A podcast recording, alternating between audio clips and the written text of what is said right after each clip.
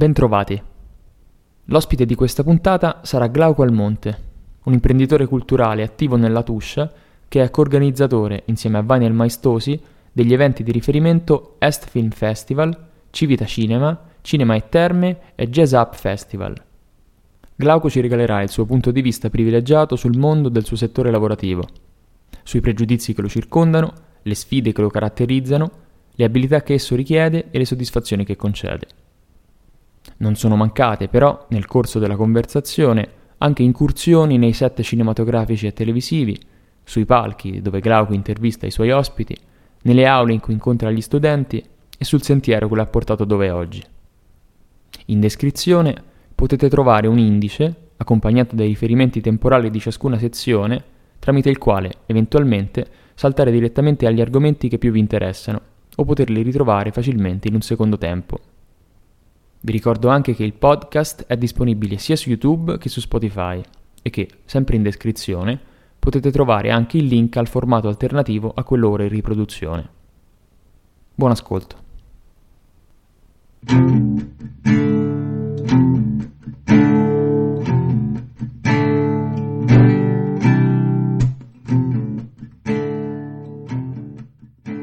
Beh, anzitutto ti ringrazio per aver accettato questo invito e, um, Ti dico che in realtà è molto divertente farlo, quindi no, non vedo perché non accettare a prescindere. eh, Cioè. beh, impegni, non so. Sì, sì, uno trova il momento, sia- siamo quasi a Ferragosto, è un buon momento buon dal momento. punto di vista lavorativo. Ok.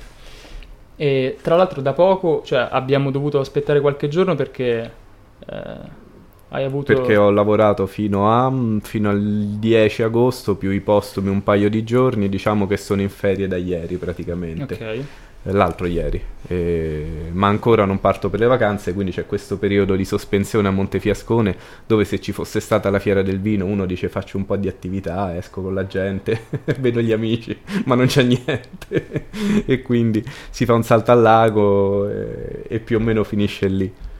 E tu eh, stamattina saresti venuto comunque qua oppure... No, no, no, diciamo che l'ufficio da due giorni è virtualmente chiuso, poi col fatto che sia io che Vaniel eh, abitiamo a pochi minuti a piedi da qui, eh, è anche una valvola di sfogo durante la giornata, magari fare un salto in ufficio, stare qualche ora computer, relax semplicemente, televisione, insomma, ti leggi un libro qui invece che farlo a casa perché la mattina è molto fresco questo ufficio. Non, Eh, so, infatti, non so se stai apprezzando. Sì. e allora è una meta ambita. E, e anche per avere un po' di privacy rispetto a una famiglia che insomma in alcuni momenti uno, uno non dico che inventa l'impegno di lavoro ma ne approfitta per mettersi un po' a pari poi sai eh, c'è un lavoro quello che si chiama classicamente lavoro d'ufficio che sembra per chi conosce la nostra attività che noi non facciamo in realtà c'è molto lavoro d'ufficio da fare, quindi sistemare carte, mettere a posto cose che magari hai sulla scrivania da mesi e mesi, solo che con gli eventi in corso perdono priorità. E l'estate è un momento buono insieme alle vacanze di Natale per eh, sì, buttare un po' di scartoffie. Non so se si vede dall'inquadratura o se sei riuscito a non prendere tutta la roba volante sulla scrivania. Non lo so, un po' le ho volute prendere apposta, quindi non lo so. Ehm, beh, vale la pena a questo punto forse dire, eh, forse lo dovrei, ancora non ho capito se questa è una cosa che sarebbe preferibile dicessi io o lasciarla dire al mio ospite in generale. Eh, presentarlo, farlo presentare, eh, perché mm, mm, mi immagino che ci guardi qualcuno che, eh, anzi sono sicuro, eh, conoscendo alcuni dei- dei- degli spettatori abituali, che, eh, che non conosce l'associazione Factotum e in particolare l'Est Film Festival. Poi magari entreremo nel dettaglio nel- del fatto che, che sostanzialmente è, è l- l'Est Film Festival è l'unico eh, dei vostri eventi che io conosco veramente. E degli altri sono assolutamente curioso, quindi eh, non è eh, un motivo per non parlarne, però ecco perché ho, ho nominato in particolare questo. E tra l'altro, non so, mi sembra che la, la- cioè anche, anche il muro è dalla mia parte, insomma. Un muro un po' anarchico perché abbiamo finito gli spazi senza sapere a quante edizioni saremmo arrivati, quindi ah. adesso i numeri le devi un po' inseguire in giro per il, per il muro, le, le, ultime edizioni. Beh, è un bel simbolo, dai, no? Non, basta, sì. non è bastata la parete. Sì, sì, non, non, abbiamo potuto pianificare di chiudere a 13 o addirittura a 6, vista la, la prima fila, ma siamo già a 15. Ok. E beh, lo dico io allora, dai, fammelo dire a me, eh, poi magari mi correggi tu. Di, di cosa si È tratta. preferibile anche perché la domanda che mi mette più in imbarazzo è che lavoro certo. fai no, quando vai questo. in giro e non riesco mai a spiegarlo e di solito la gente pensa che sei un po' che te la tiri quando inizi a dire eh beh, sai, è complicato, però onestamente è complicato. No, Partiamo okay. da una tua traccia, poi magari okay. io cerco di intervenire. No, il, il, punto è questo che secondo me la pers- l'osp ah, non, non mi fare entrare in questa in questa, l'ospitato ehm, eh, ehm, eh, avrebbe più da dire e da dirlo meglio ovviamente. Però mi rendo conto che a chiedergli di farlo lo si mette in una posizione un po' scomoda. Quindi forse ecco questo è un buon compromesso. Parto io e poi mm, mi faccio correggere. Dico in generale anche per le prossime puntate. E quindi eh, io direi che si tratta di un, eh, una, un evento cinematografico, quindi un evento di eh, pubblica e gratuita proiezione di film che eh, quando non c'era il covid eh, e era bel tempo poteva avvenire in una piazza pubblica che secondo me è, diciamo, contribuisce al carattere delle manifestazioni in un modo non accessorio, questo avvenire in piazza, non so, poi tu mi dirai se sei d'accordo. E, e che è un festival quindi, eh, come dice il nome, e, ehm, che eh, ha l'obiettivo anche di premiare. Eh, non so questo quanto è, t- quanto è, ovvio per un festival, che ci sia anche un momento di Do- premiazione. Dovrebbe esserlo. Dovrebbe esserlo. Ehm, non so, una prima traccia sufficiente? Allora, eh, tu hai descritto quello che sembra Est Film, Festi- Est Film Festival dall'esterno, certo. che è la cosa più importante perché eh, hai parlato della piazza e quindi fondamentalmente del tipo di pubblico. E l'immagine che ha il pubblico dell'evento è l'evento stesso perché poco importa quello che volevo fare io. Io volevo fare Venezia a Montefiascone, probabilmente non ci sono riuscito, però sono riuscito a fare qualcos'altro. Ora, mh, prima che andiamo avanti, visto che sta intervistando me, spesso io userò il singolare, la prima persona, però ehm, tutto quello che riguarda il mio lavoro come progetto è un lavoro di gruppo, eh, portato avanti da più persone nel corso del tempo e eh, negli ultimi poco meno di dieci anni eh, siamo in due principalmente, quindi eh, mi si perdonerà la prima persona singolare. Cioè, è anche colpa mia, a, a, al posto del plurale. E, ehm, tutta diciamo, eh, la mia attività lavorativa, di cui poi magari cercheremo anche di, di, di parlare per capire un po' eh, che tipo di lavoro sia e come si possa anche vivere di questo lavoro, perché mm-hmm. probabilmente è la cosa più, più strana in questo ambiente. Mm-hmm. Eh, ruota attorno a questo evento, grande evento che nasce nel 2007, siamo nel 2021, quindi sono 15 anni che lo portiamo avanti, con tantissime variabili, con uh, cose che nascono e muoiono attorno, cose che crescono molto più di questo evento, che negli anni ha, ha, non è che, atti- che, abbia tirato i remi in barca, ma diciamo sia un po' ridotto come dimensioni. E, um, tutto parte dal concetto di festival, come tu hai detto, non so se prevede questo o quest'altro. Uh, fondamentalmente c'è, c'è tuttora un dibattito in corso su cosa debbano essere i festival perché nel concetto di festival finiscono sia i 2, 3, 10 grandi eventi italiani, eh, dico 10 allargando a quelli medio grandi, che hanno budget milionari o quasi milionari e che fondamentalmente possono fare un tipo di lavoro e tutti gli altri festival sparsi per la penisola e sono centinaia e centinaia che con un budget molto ridotto devono scegliere eh, ovviamente su eh, quali aspetti valorizzare.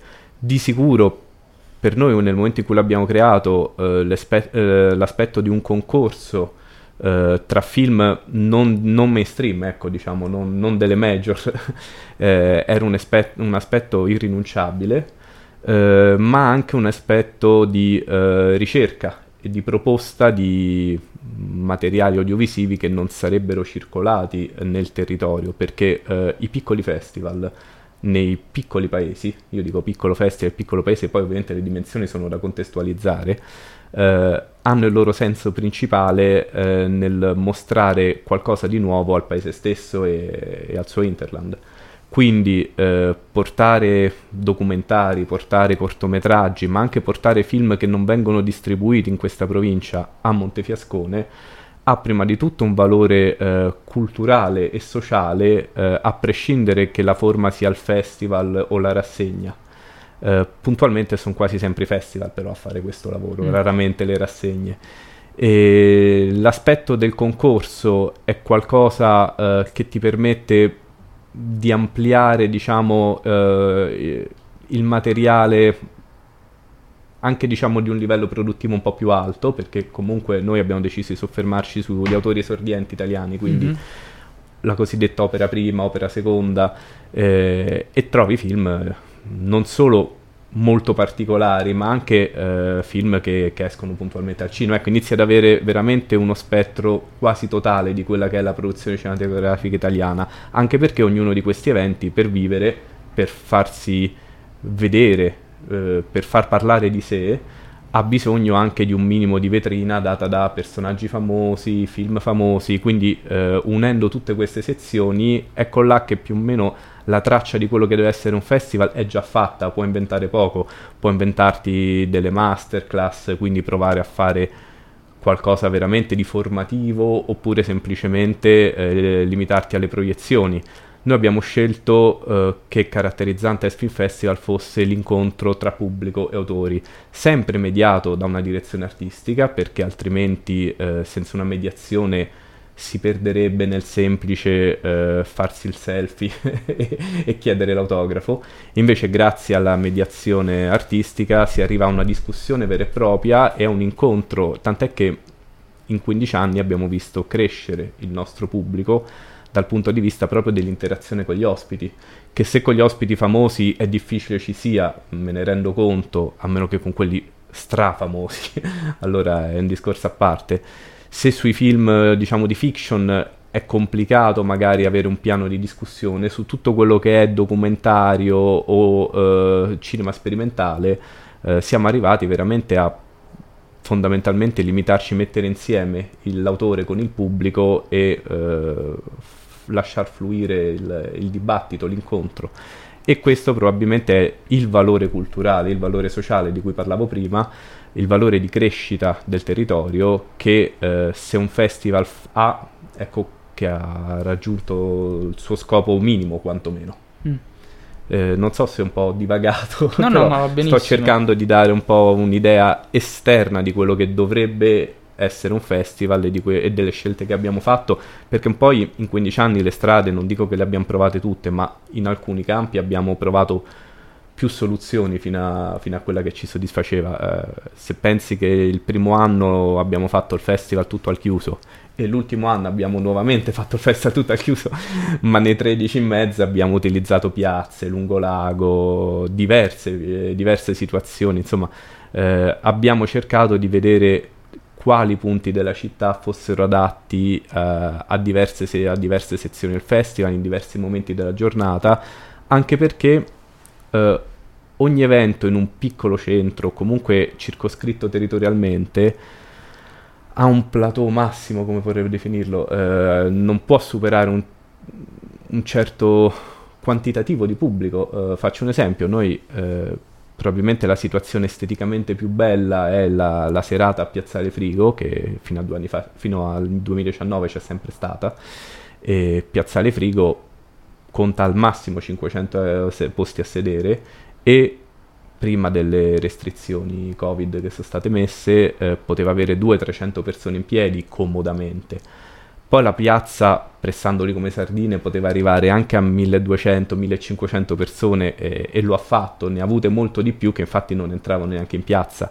Ecco, un evento che ha riempito il posto simbolo eh, paradossalmente non deve cercare nuovo pubblico, non deve cercare, può solo cercare di aumentare magari i posti e, e gli eventi da fare in contemporanea eh, per, crescere ancora, ma forse non ha più bisogno di crescere in quella direzione. Ecco, non so se mi spiego. Mm-hmm. Non è che un evento debba crescere all'infinito, devi anche mm. renderti conto di cosa vuoi fare, dove lo vuoi fare, come lo vuoi fare e qual è il punto d'arrivo ottimale, probabilmente. E posso dire che a un certo punto lo abbiamo raggiunto per Espin Festival.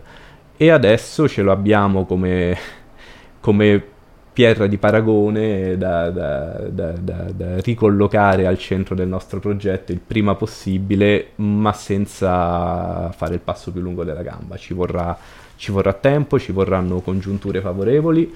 Eh, noi speriamo che possa riaccadere. Eh, però ecco, in questo momento no, non abbiamo l'angoscia di tornare a quello che è stato Espin Festival nel 2016 per dire. Eh, ci riarriveremo? Forse. Ho capito, tanti spunti mi dai. No, interessante è anche, e questo cioè, credo che è qualcosa che, che è utile anche a, all'organizzatore, cioè il fatto che è parziale anche la sua visione in un certo senso, paradossalmente. Non so se sia una cosa utile o se sia proprio il vero ostacolo che ha l'organizzatore, perché comunque eh, tendi, conoscendo conoscendo diciamo in retroscena tendi a non avere una visione eh, paragonabile a quella di chi ti guarda e fondamentalmente però il giudizio sull'evento lo dà chi ti guarda non chi lo fa Mm-mm. quindi eh, col fatto che è molto raro avere un interlocutore che abbia tutti gli elementi per poter parlare con cognizione di causa di quello che tu fai eh, perdi un po' eh, il confronto possibile, allora lo dovresti cercare con altri organizzatori di eventi dello stesso tipo, ma anche là ti rendi conto che in realtà il mondo è così vario che certo. non, è, non, è, facile, quindi devi avere un contatto col tuo pubblico. È l'unica cosa che ti può mantenere sulla strada corretta, confrontarti con, con loro il più possibile. Mm-hmm. Sì, è una dinamica che trovo molto interessante questa, che non so se sei d'accordo, eh, in fondo, cioè, eh, riguarda anche eh, ciascuna persona come persona. Perdonami. Vai, vai, prego. Ehm, Eccomi. sì, sì. Cioè, voglio dire che ciascuno di noi eh, è, è, un evento, ciascuno di noi è, è, un insieme di attività, è un insieme di caratteristiche e ciascuno di noi su se stesso, cioè ognuno di noi ha di se stesso una visione eh, dall'interno cioè, sì, sì però so se... la differenza potrebbe essere che tu non sei fatto per il pubblico o per gli certo. altri, anche se quasi, noi, quasi tutti noi viviamo per il consenso degli altri, però non è una necessità, mentre per un evento culturale, eh, diciamo, territorialmente circoscritto è una necessità, ecco, è la priorità probabilmente. Ma trovi, non trovi che anche per la singola persona il, cioè il, il il giudizio altrui, il, mm, in modo non superficiale, perché magari è... Cioè, eh, ci permette, cioè gli altri ci permettono di, no? Cioè siamo animali sociali, siamo continuamente in relazione. Sì, sicuramente non, non, voglio dire che dobbiamo fare le cose per noi stessi e non per gli altri, ci mancherebbe. Io anche, diciamo, faccio un lavoro per cui costantemente ho il giudizio e prettamente positivo da parte delle persone e questo mi aiuta a farlo più serenamente e probabilmente non riuscirei a farlo se non avessi questo feedback. Eh, però eh, è sempre una commistione tra l'aspetto lavorativo e quello umano, cioè abbinare la mia personalità a quel tipo di lavoro mi dà un feedback di cui probabilmente ho bisogno per andare avanti. Non credo che sia corretto impostare non dico la propria personalità, che quella probabilmente ci puoi fare fino a un certo punto, ma almeno quello che tu mostri agli altri esclusivamente in base al feedback che, che ricevi, anche perché poi, soprattutto in un posto piccolo, tendi a omologarti a, alle persone più simili a te come, come aspetti magari anagrafico-sociali e, e, perdi un po' quella che può essere la tua... Uh, univocità. Mm-hmm. Ad esempio, noi facciamo questo lavoro in due, eh, siamo, abbiamo un approccio lavorativo mh, abbastanza simile.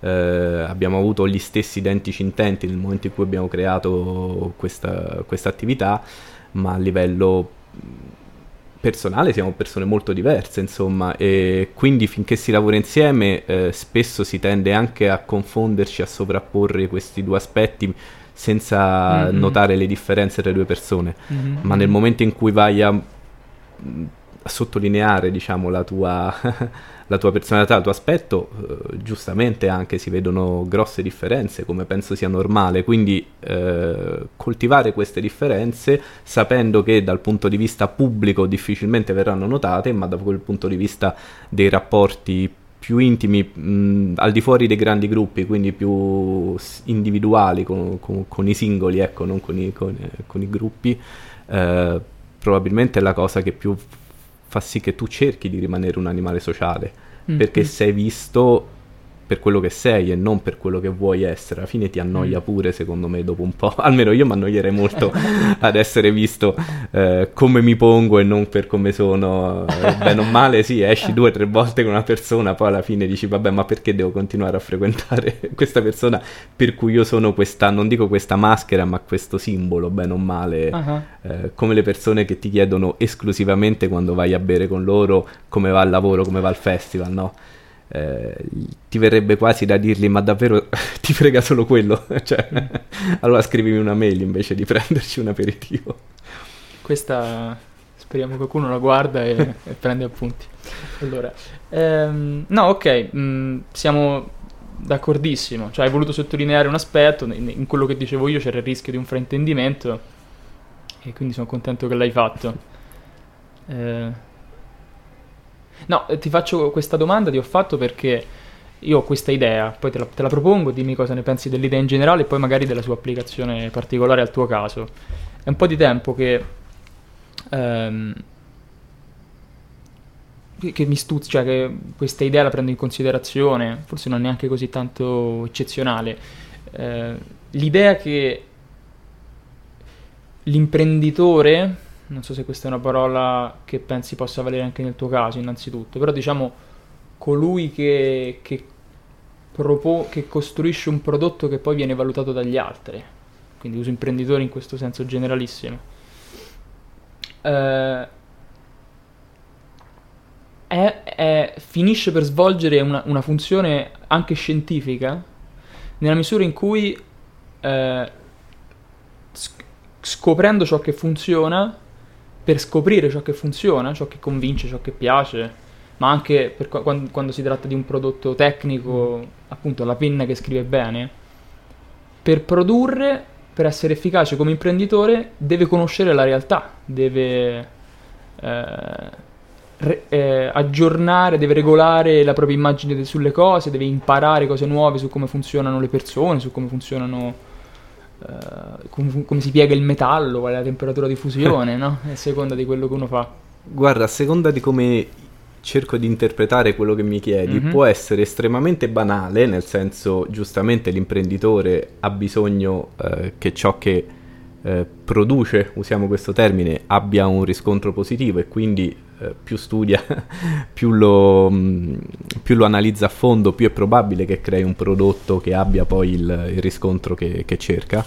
Però in realtà secondo me è interessante eh, se andiamo ad applicare il termine imprenditore eh, se lo associamo all'aggettivo culturale, cioè Mhm. eh, noi facciamo, io faccio imprenditoria culturale, l'ho fatta molto di più nel momento in cui comunque eh, c'era possibilità veramente di, ehm, di avere un fatturato degno, diciamo, anche perché giustamente l'imprenditore eh, ha un riscontro eh, che non può prescindere dal valore che si crea dal punto di vista economico di quello che produce eh, e che poi cerca di scambiare o di vendere. E in questo momento di pseudo recessione, perché non è una vera e propria recessione, ma è un momento di difficoltà, di liquidità di aziende e tutto quanto, eh, mi sembra un po' mh, esagerata la parola imprenditore per quello che stiamo facendo Mhm. adesso. Però eh, sono io magari che non ho la visione più globale per di un percorso comunque lungo e continuo in cui il termine è corretto, ripeto, eh, imprenditore culturale perché eh, vai a collocarti in un settore, quello culturale, dove non riesco a capire perché in Italia, eh, che è forse il, il paese al mondo dove più si potrebbe lavorare sulla cultura, Mhm. o almeno è un luogo comune, ma penso sia abbastanza vero, Sì.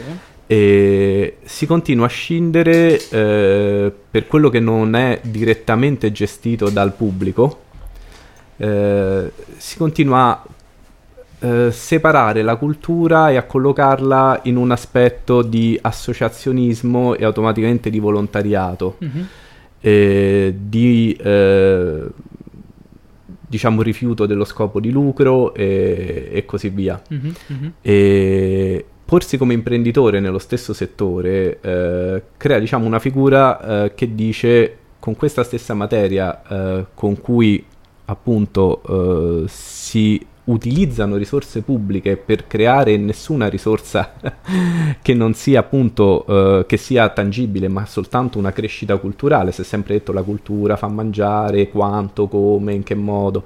Eh, l'imprenditore invece si pone proprio l'obiettivo di reperire risorse che non siano soltanto pubbliche ma che siano sia pubbliche che private per creare un valore non solo culturale ma anche economico che possa ste- continuare ad alimentare se stesso perché è la base di una crescita. Eh, non puoi pensare che, che, appunto il privato faccia cultura esclusivamente attraverso sussidi e quindi, bene o male, non possa avere eh, un'idea di crescita eh, che non sia beneficenza o cose del genere.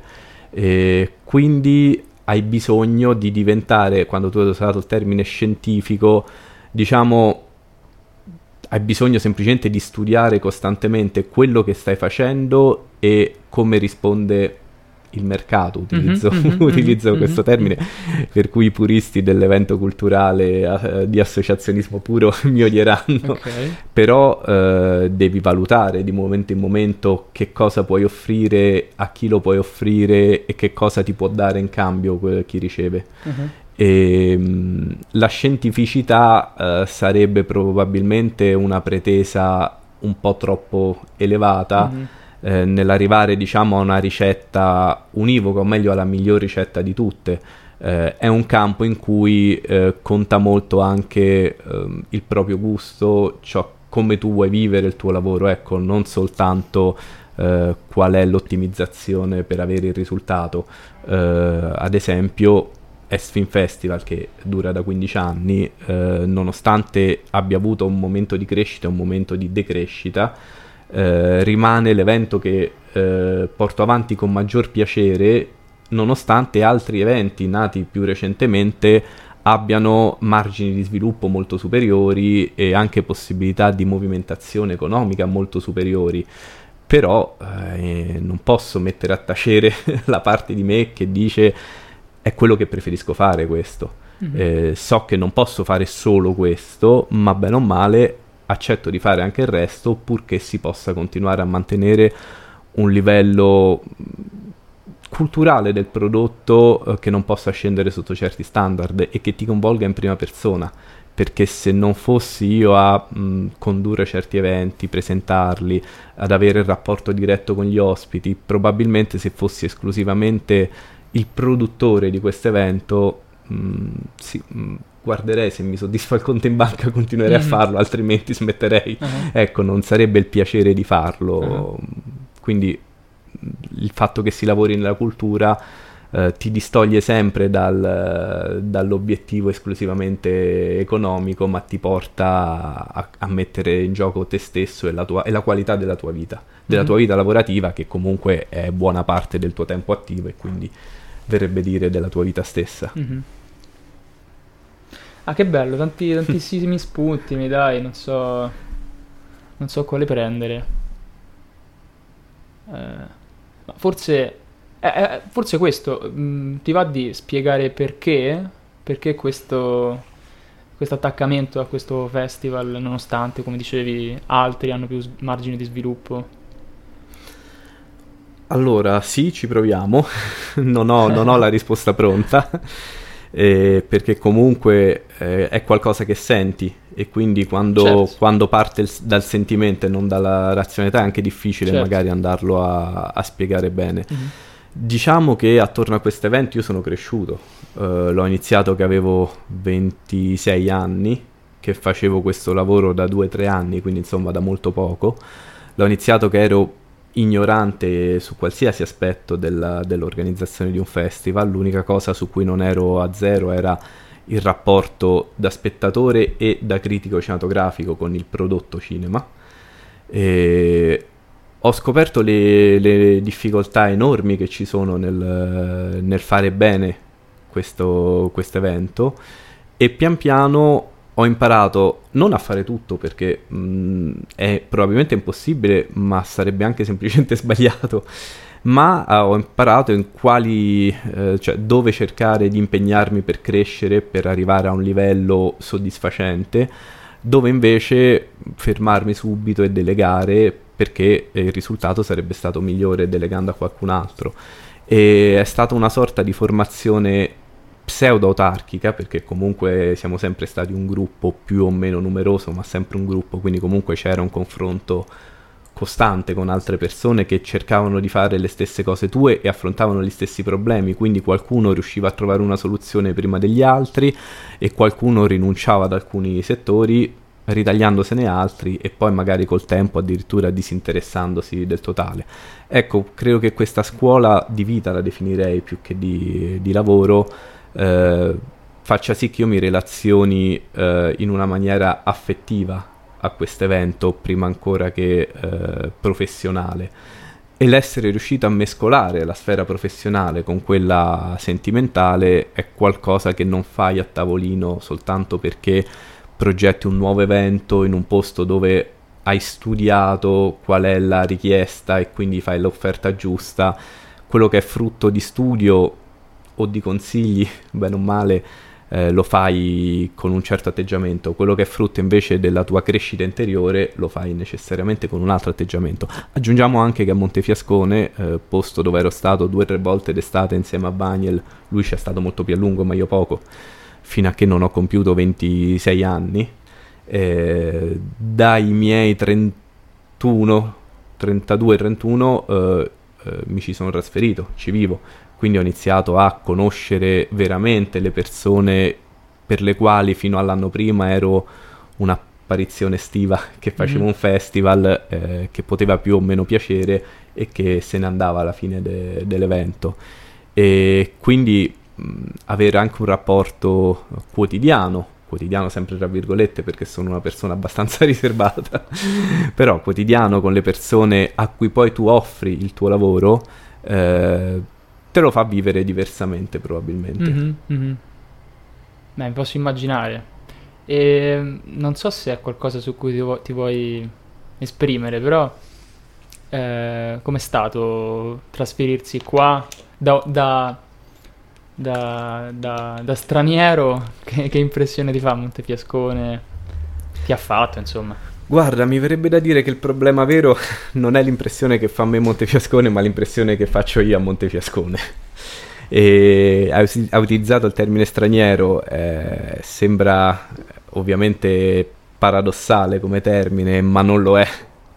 E credo di essere tuttora straniero a Montefiascone, nel senso che ormai ho un mio ruolo pubblico, ho un mio ruolo mh, conosciuto ma eh, al di fuori di quel collocamento continua a essere comunque il romano che è venuto a Montefiascone e che prettamente nell'immaginario collettivo è venuto qua per guadagnare, eh, ma giustamente, sai, quando ti sposti per lavoro, lo scopo del lavoro è brutto dirlo, ma è quello, insomma. Perché è brutto non posso... dirlo? E eh, non lo so, perché sembra, ah, tu fai cultura e vuoi guadagnarci, è il discorso che facevo prima, ah, sì, no, assolutamente, eh, certo. Ma mm, non, non, vedo perché chi vuole guadagnare, non lo so, uh, con qualsiasi altro tipo di impresa faccia bene e chi lo vuole fare con la cultura faccia male. Sì, Bene infatti... o male si tratta comunque di creare un prodotto, tra l'altro dando lavoro ad altre persone, e trovare un, un mercato per quel prodotto fondamentalmente.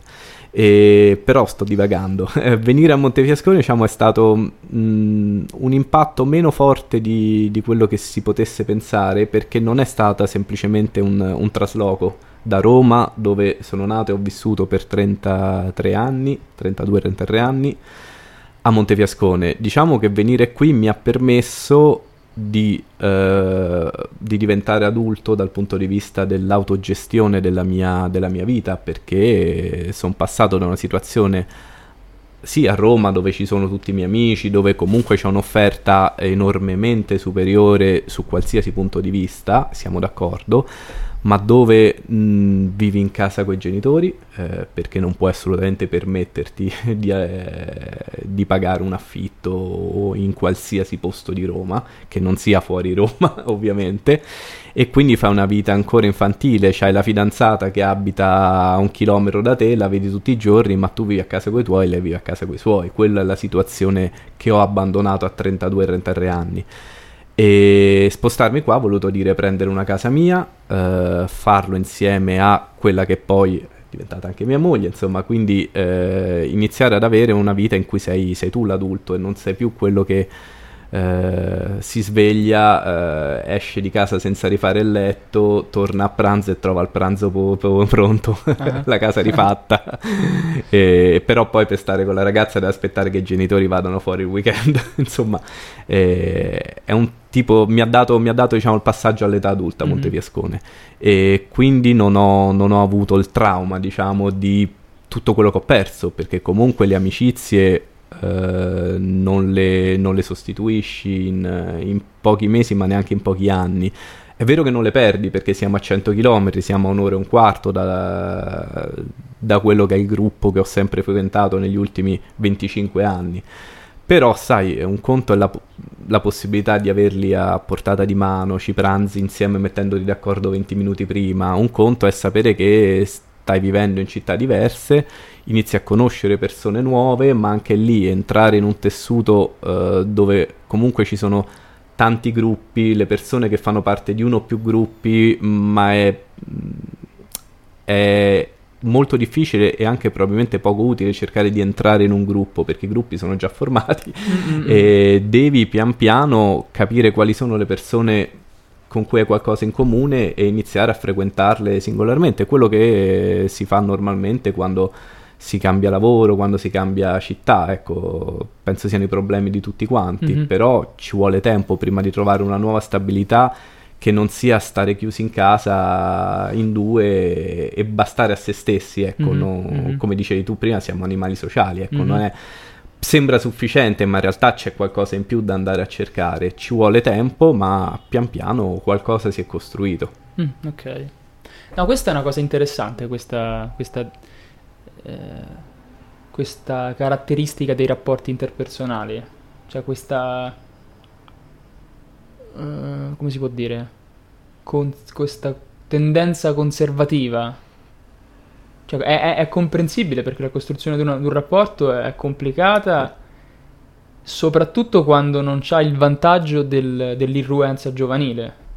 Eh, quando tu una persona ci cresci a fianco non ti rendi conto che eh, gli butti addosso quello che sei, lei ti butta addosso quello che è, si, si, si, si sta male, ci si odia, però eh, ci si costruisce insieme, c'è spazio per farlo, c'è un margine di, di sviluppo anche lì certo. quando si è adolescenti, bambini, se non addirittura bambini. E... Aggiungerei eh, su questo aspetto che comunque nella fase della crescita ci troviamo a incontrare persone, diciamo, mi verrebbe a dire casualmente, perché mm-hmm. magari fai la stessa scuola, la stessa attività sportiva, frequenti lo stesso posto, eh, per, per, lo stesso motivo probabilmente siete lì.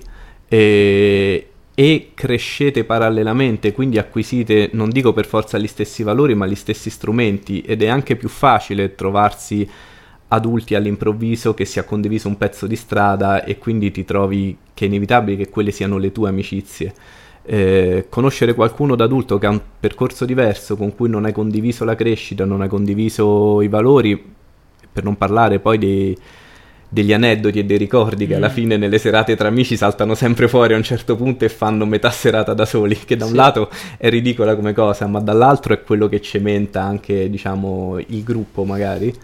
Eh, è ovvio che da adulti si hanno rapporti diversi per cui ci metti molto di più ad entrare in intimità con una persona, o meglio, a sentirti di conoscere quella persona e a capire che quella persona conosce te senza che tu ti sia dovuto aprire forzandoti anche un po' perché comunque eh, è abbastanza naturale da adulto eh, non dico tenere appunto abbiamo usato il termine maschera prima ma un minimo di di aspetto formale prima di lasciare intravedere qualcosa di, di se stessi, certo. soprattutto nel caso mio dove eh, l'aspetto lavorativo precede quello, professionale, quello personale, perché comunque io mi trovo a incontrare spesso persone che sanno benissimo chi sono e cosa faccio, soprattutto cosa faccio più che chi sono, e, e, io bene o male non so loro né chi siano né cosa facciano, e quindi c'è uno squilibrio proprio perché la gente pensa di conoscermi per quello che io do loro sul palco, no? Mm-hmm, fondamentalmente. Mm-hmm, mm-hmm.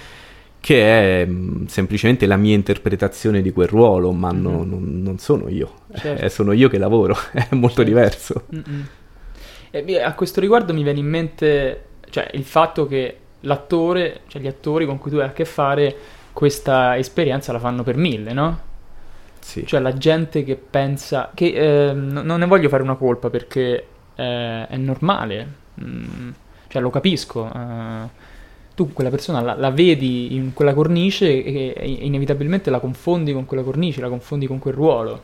Che poi mi verrebbe anche da dire eh, che gli attori tra tutti gli artisti siano quelli, dico artista nel senso che fanno lavori artistici, ecco, poi eh, l'attore in sé, c'è chi lo può considerare o meno un lavoro artistico, ma sono quelli che ci mettono molto di se stessi nell'interpretarlo e nel farlo, ma ciò che arriva principalmente al, allo spettatore è il ruolo in sé, il personaggio che non è frutto loro eh, e quindi beh, mm-hmm. gli viene sovrapposto so, gli vengono sovrapposte delle caratteristiche che gli ha affibbiato qualcun altro non se le sono neanche scelte autonomamente mm-hmm. e quindi penso soprattutto a chi fa ruoli molto distanti da, da se stesso chi fa ad esempio il, il cattivo nelle soap eh, che molto più dei film vengono poi eh certo. eh, utilizzate dal pubblico come metro di, di, di, di, giudizio e di conoscenza di quella uh-huh. persona la incontri al bar ed è il mostro che ha strillato ai propri lavoratori o, o alla propria ex ragazza sì, e gli tiri una borsettata, un ombrellato addosso.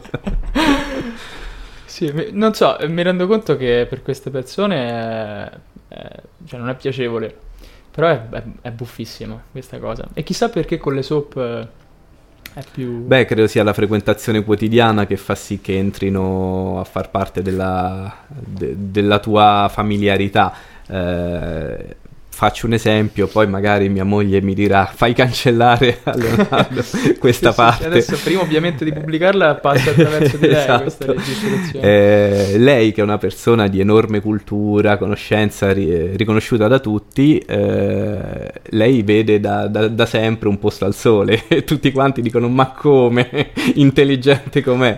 In realtà proprio perché eh, un certo tipo di soap, soprattutto se eh, lo hai frequentato, frequentato in una fase di crescita della tua vita, magari di difficoltà, è rimasta l'unica cosa stabile in un momento in cui tu cambiavi. Mm-hmm. E quindi è qualcosa a cui ti aggrappi. Poi quando sei adulto, magari ne riconosci il valore culturale medio-basso, anche se tra i prodotti italiani non è certo dei peggiori. E, ma rimane per te qualcosa che, che parla di, di te, mm-hmm. di, di, come eri un tempo, mm-hmm. di, di, come sei cresciuto. Eh, e quei personaggi alla fin fine eh, sono probabilmente più intimi rispetto a dei cugini di primo o secondo grado che frequenti poco, per non parlare anche di zii nel caso di persone un po' più chiuse rispetto a parentele varie. Mm, mm. Sì, no, guarda, voglio tornare. Eh, allora, ti spiego il collegamento che ho fatto. Eh, mi dici lo stupore di fronte al fatto che una persona studiata eh, apprezza una soap, insomma, se non altro ci si diverte. E penso quindi a, a, alla superficialità di certi giudizi, che forse, questo magari sono troppo generoso a dirlo, però forse sono giudizi che esistono solo a livello della, della folla. Date attraverso l'acqua. Vai, vai avanti.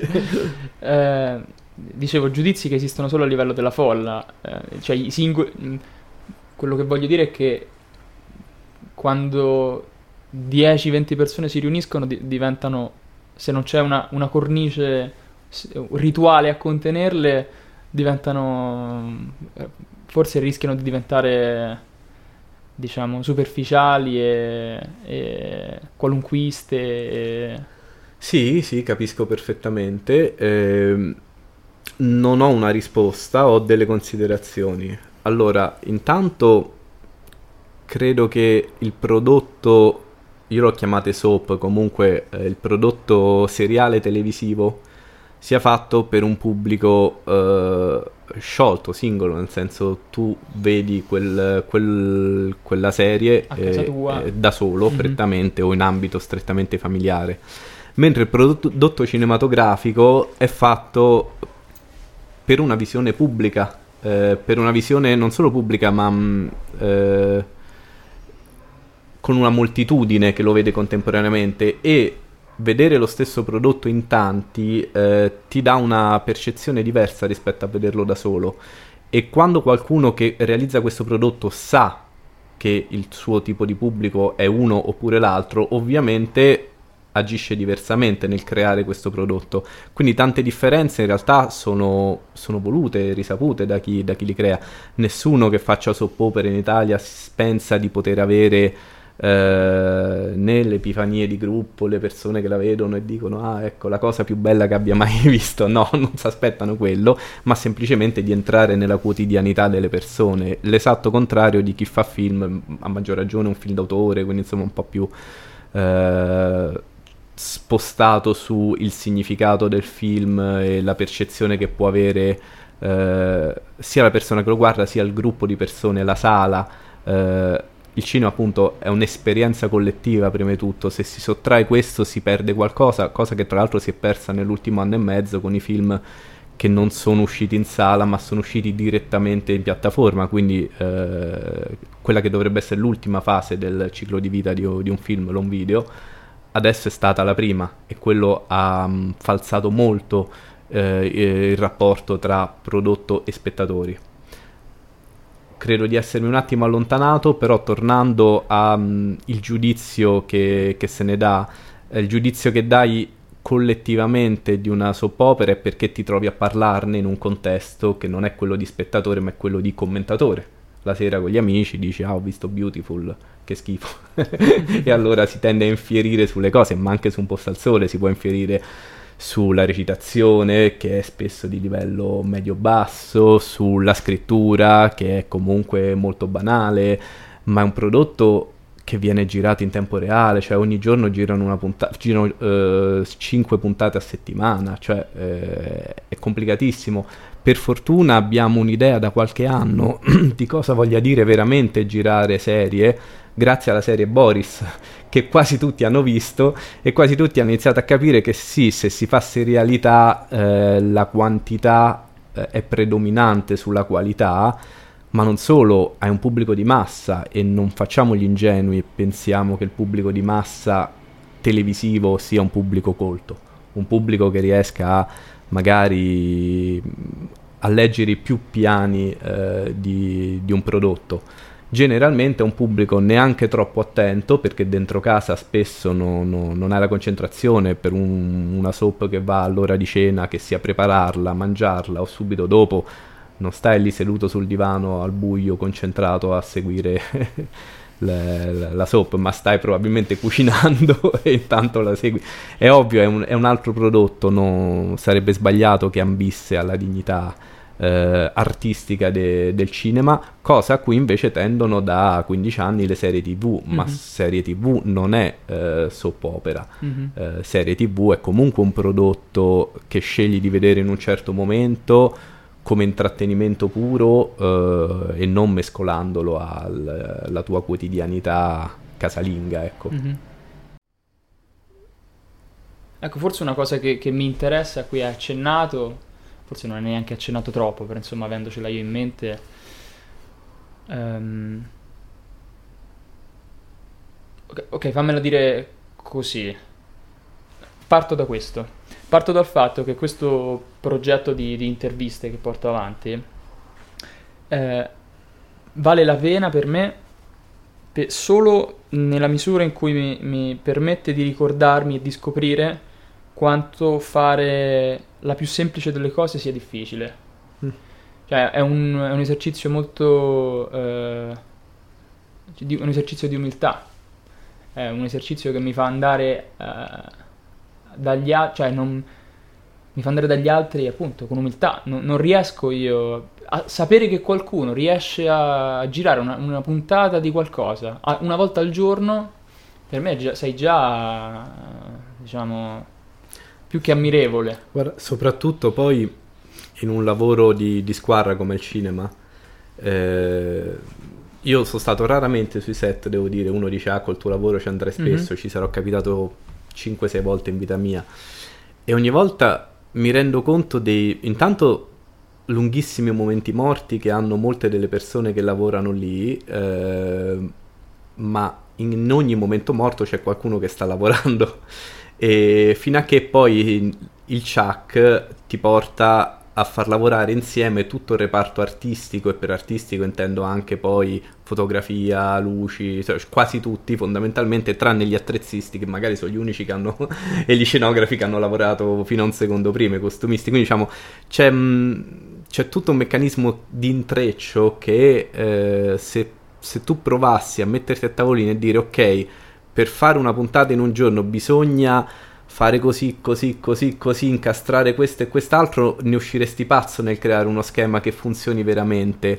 Ehm, invece la professionalità eh, che è necessaria che ci sia su un set è proprio che in alcuni di questi ruoli ci devono essere eh, lavoratori che lo fanno da così tanto tempo che sanno eh, automaticamente quali sono i, i tempi, eh, i momenti de, di un set, altrimenti se veramente gestisce, gestisse tutto il regista col delegato di produzione ne uscirebbero pazzi. C'è bisogno che ognuno sappia fare profondamente bene il proprio lavoro. Eh, è un lavoro di professionalità altissima e in Italia siamo re migliori nel fare questo. Lo eravamo almeno, ora eh, uno è più facile che riesca a giudicare a distanza di qualche anno, però siamo sempre stati ai vertici in questo, in questo settore, con professionalità che inevitabilmente si sono anche perse nel corso del, del tempo perché cambiano i sistemi produttivi, cambia, cambia, il prodotto stesso che vai a offrire, eh, però ecco, ricordiamoci che se eravamo i migliori negli anni 60-70 perché avevamo i tecnici migliori, gli attrezzisti migliori, i ehm, direttori delle comparse migliori, anche oggi c'è bisogno che in ogni ruolo ci siano i migliori per fare bene le cose, ecco, no, non è sufficiente saperle fare. Quindi mh, mm, sì, mm, in questo caso stiamo approfondendo un aspetto dove un'alta professionalità fa la differenza tra un prodotto, ma non solo fatto bene e uno fatto male, tra un prodotto che arriva in porto e viene consegnato nei tempi e uno che non arriva in porto. È quella proprio eh, la differenza grande. È una cosa de- che del cinema mi affascina man mano che, che, ne conosco sempre di più in retroscena, quindi gli aspetti di produzione proprio de- de- del prodotto, appunto, questa complessità, questa necessità di, di, di, collaborazione fra diverse persone, perché magari ci stanno, non so, ci stanno imprese che sono per il singolo individuo molto più, più, più impegnative. Penso, non so, a, all'impresa del campione sportivo, cioè che personalmente è un carico eh, maggiore. Però questa idea, cioè questa Basta che vedi un attore, un attore qualsiasi che in un film è bravo e in un altro non è bravo. Mm. Eh, è altamente probabile che non sia me- colpa sua non essere bravo e merito suo essere bravo nell'altro, è tutto ciò che gli sta attorno. Mm-hmm. È veramente un lavoro di squadra dove se qualcuno lavora male eh, rendono male tutti gli altri fondamentalmente perché ognuno viene diretto da qualcun altro ognuno ha un supervisore uh, fino a che non si arriva appunto a chi re- regge le redini di tutto quanto che è il regista e che fondamentalmente eh, bisogna avere esperienza per farlo bene perché eh, cioè, soprattutto nel nostro festival che diamo spazio ai registi esordienti ecco là vediamo veramente qual è l'impatto con un film da parte di uno che magari fino a due anni prima l'unica cosa che aveva diretta era un cortometraggio o una pubblicità. Sì, lo stesso settore produttivo, ma non c'è niente a che vedere poi nel momento in cui vai veramente a gestire eh, un'opera di 100 minuti che ti, pre- che ti porta ad avere 8-10 mesi di lavoro, di cui un mese e mezzo di riprese, magari settimane di lavoro con gli attori, discussioni di mesi con la produzione per quello che vuoi fare, che, com- che poi portano a modifiche di sceneggiatura, revisioni con sceneggiatori più esperti che ti evitano i classici errori de- dell'autore esordiente, mm-hmm. eh, la ricerca del budget di cui di solito il regista non, non fa parte, ma bene o male, sai, è lui che ha scritto il film in un certo modo e quindi quel film ha quei costi, non è che puoi prescindere da... Insomma, tutti gli elementi in sé fanno sì che sia uno dei lavori più complessi tra quelli poi dove poi si parla di estro, di, di qualità, di, magari si, si citano dei, dei, meriti individuali, no? Mm-hmm, mm-hmm. Invece in realtà molto spesso noi spettatori, noi critici, noi esterni diamo meriti a chi ne ha soltanto una piccola fetta, mm-hmm, anche perché è difficile eh, analizzarlo altrimenti. Allora, anche adesso ho 12 cose che vorrei chiederti, adesso vediamo quale, quale, da quale partire. Anche perché poi Buffet siamo finiti a parlare di cinema quando io non l'ho mai fatto, lo conosco poco, beh, lo frequento come, come, spettatore e come intermediario tra il film e il pubblico uh-huh. perché scelgo quel film, però poi dal punto di vista produttivo ho le mie lacune, le mie ignoranze, non, non... però è un mondo affascinante, capisco. Certo. Io. Ma no, possiamo parlare non, no, no, di serve, quello che vuoi, figurati. Non serve una laurea, non, non, ti faccio domande solo su cose per cui hai studiato. Anche se tra l'altro questo potrebbe essere un altro argomento interessante, cioè, parlare, cioè chiederti dei tuoi studi. Comunque adesso fammici arrivare, adesso forse voglio mh, mm, chiederti qualcos'altro. E, mh, mm, più che chiederti forse vorrei far questo, vorrei presentarti un'idea che ho che mi aiuta parecchio a orientarmi nel mondo in gen- quindi cioè, in generale, non, so, non, in un ambito in particolare. Ehm, e di nuovo, te, te, te, te, la, te la presento, poi dimmi tu se è banale, se pensi sia qualcosa... Eh, io mi rendo conto che a volte ho, ho, la tendenza a voler trovare etichette, nomi e... No, è inevitabile. Ok, dici sia inevitabile? Sì, soprattutto quando si vuole chiedere qualcosa a qualcuno che presumi ne conosca più di te, no? Allora cerchi di semplificare la domanda e le etichette servono a quello, bene o male. Ok, può darsi, non so se sono d'accordo, però quello che dici Neanch'io so se sono d'accordo, vantaggio, ma è uscita così. Ok, ok. Sì, ecco, tra l'altro un'altra cosa, ulteriore deviazione, un'altra cosa interessante, non so se sei uno che è abituato a, alle interviste, sei uno che parla a lungo. Ehm, nel, nella, nelle, nel lavoro e fuori dal lavoro. Questo, quest, fare esperienza del fatto che non, si, non c'è prima il pensiero e poi la parola, ma che a volte... È una cosa stranissima. Mm-hmm. Allora, a parte che io sono sempre stato più abituato a farle le interviste che a riceverle, nel senso ogni anno ricevo un'intervista o due e ne faccio magari 20. Mm-hmm. Quindi eh, sono in posizione molto diversa. Fare le certo. interviste, o, ognuno ha il suo stile eh, il mio è di cercare di si, parlare il meno possibile, diciamo, eh, lasciando un po' da parte mia, il mio gusto, anche perché ho un gusto abbastanza diverso magari da quello che poi vado a proporre lavorativamente e cercare di capire prima quali sono i punti forti e più interessanti del, dell'intervistato per fargli parlare di quelle cose è una scelta, mi piace così, penso funzioni abbastanza e quindi per ora sto andando avanti in questo modo. Essere intervistato ti porta un po' nella stessa condizione quando tu conduci un evento, quindi non come intervistatore ma come, ma come conduttore, no? Mm-hmm. Che magari sai bene o male quello che devi dire, ma non hai una scaletta precisa delle cose che dirai e, e, quindi ti trovi anche lì a improvvisare magari inizi a raccontare qualcosa che non avevi messo in conto di raccontare uh-huh. e ti rendi conto dopo due o tre minuti che sei arrivato da tutt'altra parte rispetto a quella dove dovevi andare uh-huh. e quindi una parte del, della tua attenzione rimane concentrata su come tornare in tema uh-huh. e l'altra comunque deve proseguire il discorso perché hai bisogno di concluderlo in un italiano degno e con, certo. qualche, con una qualche significatività, ecco, mettiamola così. Con le interviste penso sia la stessa cosa, mi sono reso conto anche oggi varie volte che eh, sono partito per la tangente e ho cercato alla fine di eh, raccordarmi alla domanda iniziale per dare una risposta ma mh, mm, è troppo più bello lasciarsi andare, trasportare da, dal discorso e andare dove non dico sia il caso che ha scelto, ma il tuo inconscio fondamentalmente mm-hmm. ha scelto di farti dire una cosa invece di un'altra e seguirla perché probabilmente viene un discorso più interessante di quello che ti puoi essere preparato magari eh, anche bene, con, con, gli aggettivi giusti e gli avverbi al momento giusto per fare le belle figure, no? Mi viene in mente la bella cosa che dicevi all'inizio su... Eh, la, per fortuna gli altri non ci trattano come noi vorremmo essere trattati, cioè ci riconoscono per quello che siamo al di là dei nostri intenti, già non, non c'è un paragone, non c'è un parallelo, no? Un, è un caso particolare, se vuoi, di, di, di, quel, di, quella dinamica. Cioè, per fortuna che siamo più di quello che crediamo di essere e che vogliamo essere, perché sì, in quel di sì, più sì, c'è una ricchezza che... Anche quella è una scelta, se, se essere o non essere, perché moltissimi ora io dico il termine presentatori per indicare chi mm-hmm. sta mhm. su un palco di fronte alla gente e deve mandare avanti certo. la, l'evento, no? Eh, probabilmente la professionalità è avere una rigida scaletta mentale da seguire senza far, se- far sì che il pubblico se ne accorga. Certo.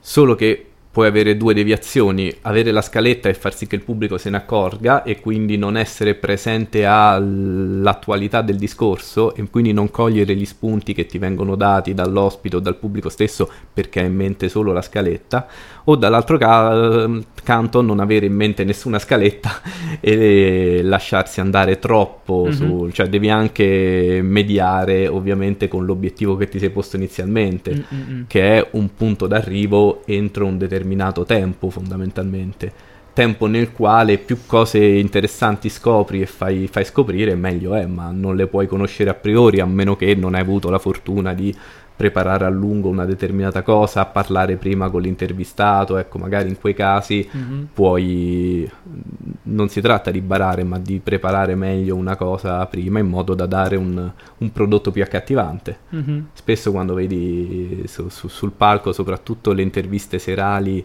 agli attori esordienti, no?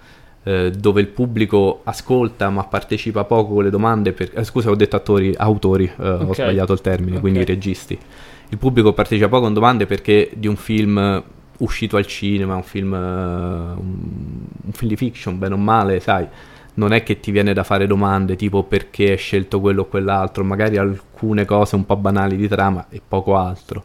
Allora sei tu che devi portarla avanti abbastanza autonomamente, no?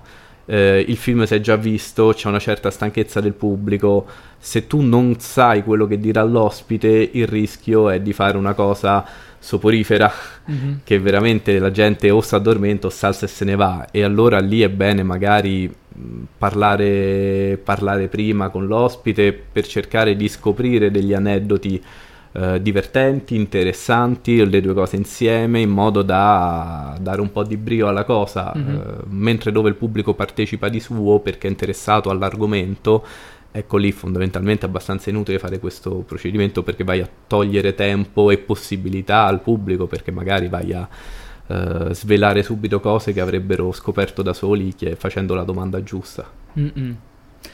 Sì, anche qui è questione, no? come dicevi, del, del contesto, del fine che ha l'intervista.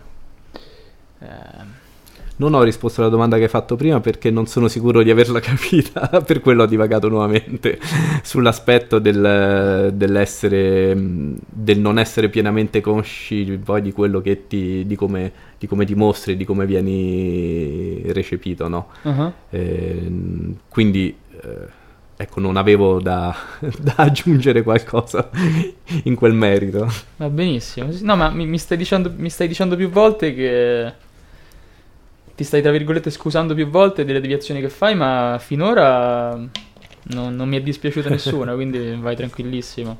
Eh, anzi, io stesso devo dire, ancora non dico che devo capire esattamente qual è l'impostazione di queste conversazioni, perché penso che a livello, diciamo, pratico ci sono.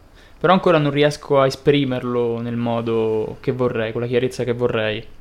Però sicuramente un aspetto centrale è questo, questa priorità al, al, al, al momento, a, quello che viene eh, di spontaneo durante la, la, conversazione. Poi ho la fortuna, se la si vuole ritenere tale, di, di, di scegliere di, di registrare per, per lungo tempo quindi non c'è neanche il, quel, quel, vincolo là di dover per forza toccare certi punti certo. In un certo tempo.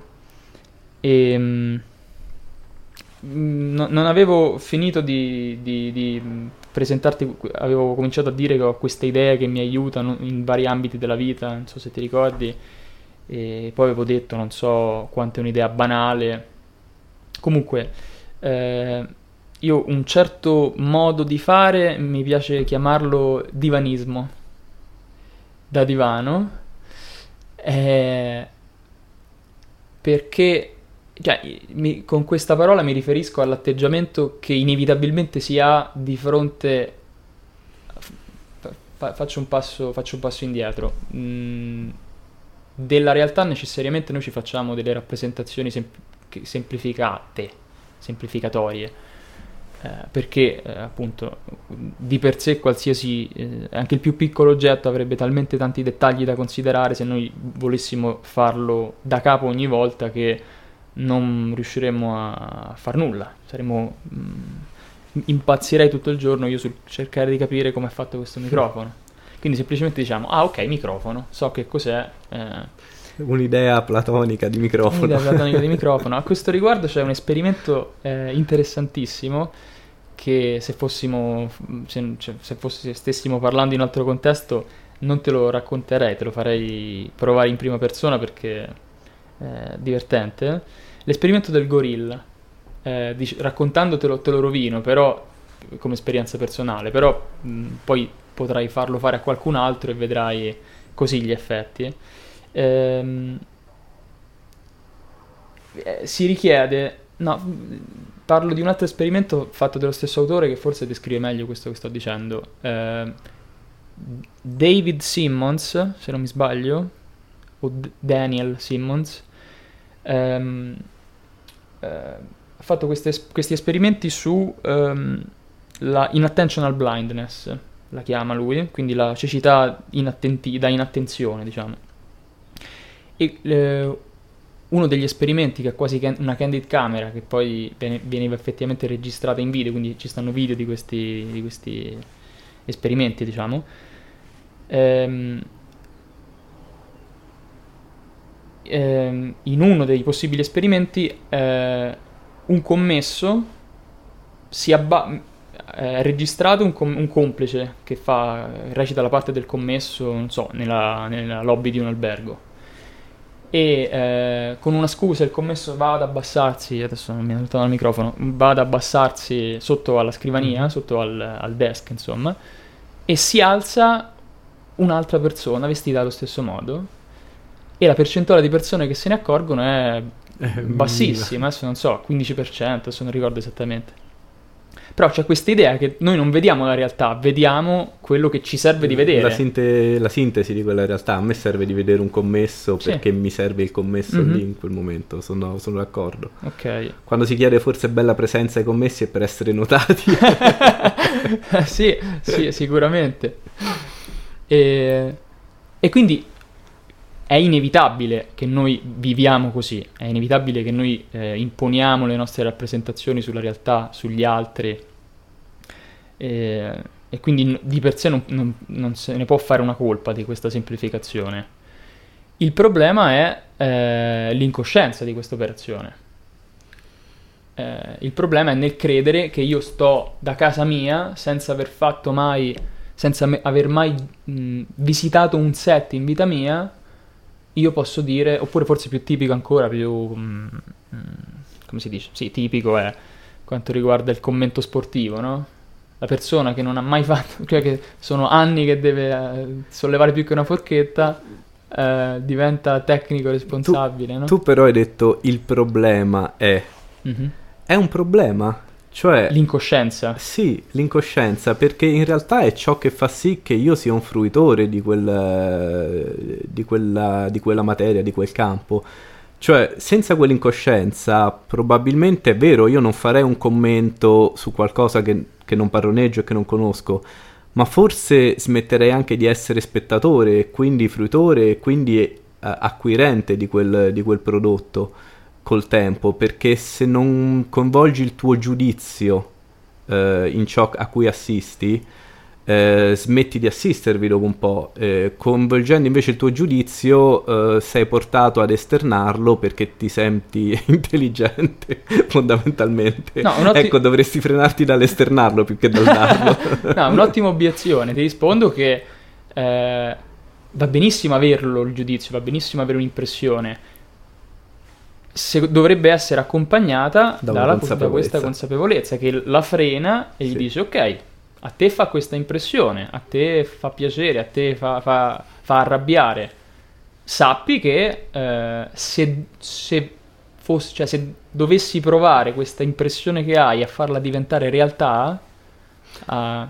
Guarda, io ho fatto il critico cinematografico per un bel po', no? Mm-hmm. E fondamentalmente la differenza, secondo me, tra uh, una critica di un film e un semplice articolo su un film, mm-hmm.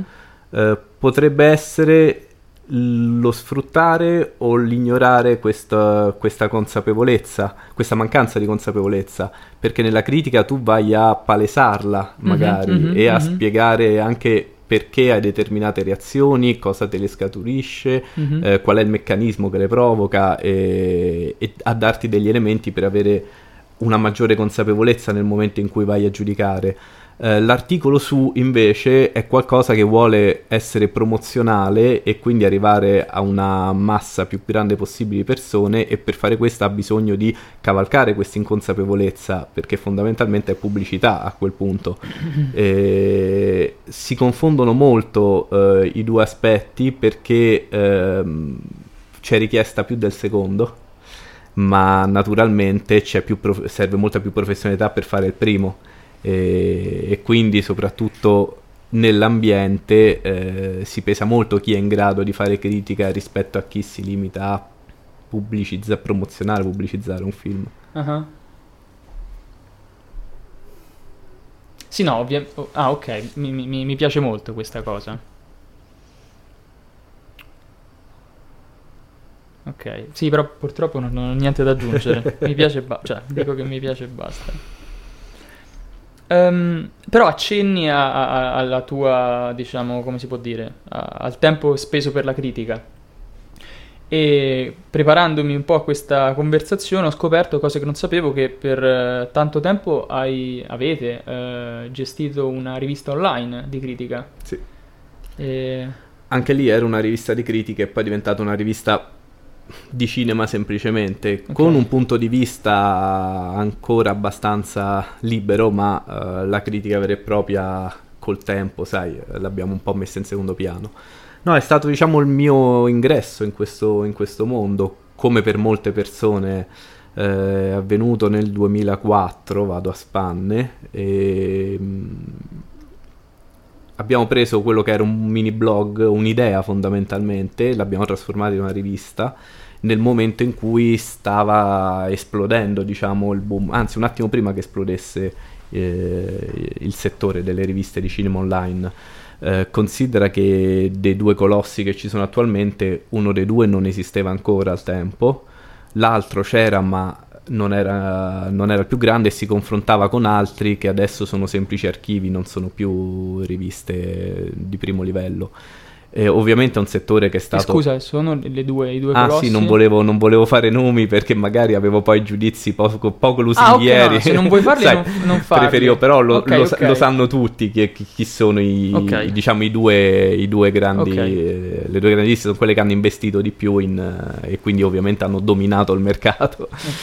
Eh, comunque, guarda, senza poi fare distinzioni, sono My Movies e Movie Player, sono diciamo i due... Mh, mm, più grandi da una tra 10 e 15, da 15 anni ormai su, su questo settore.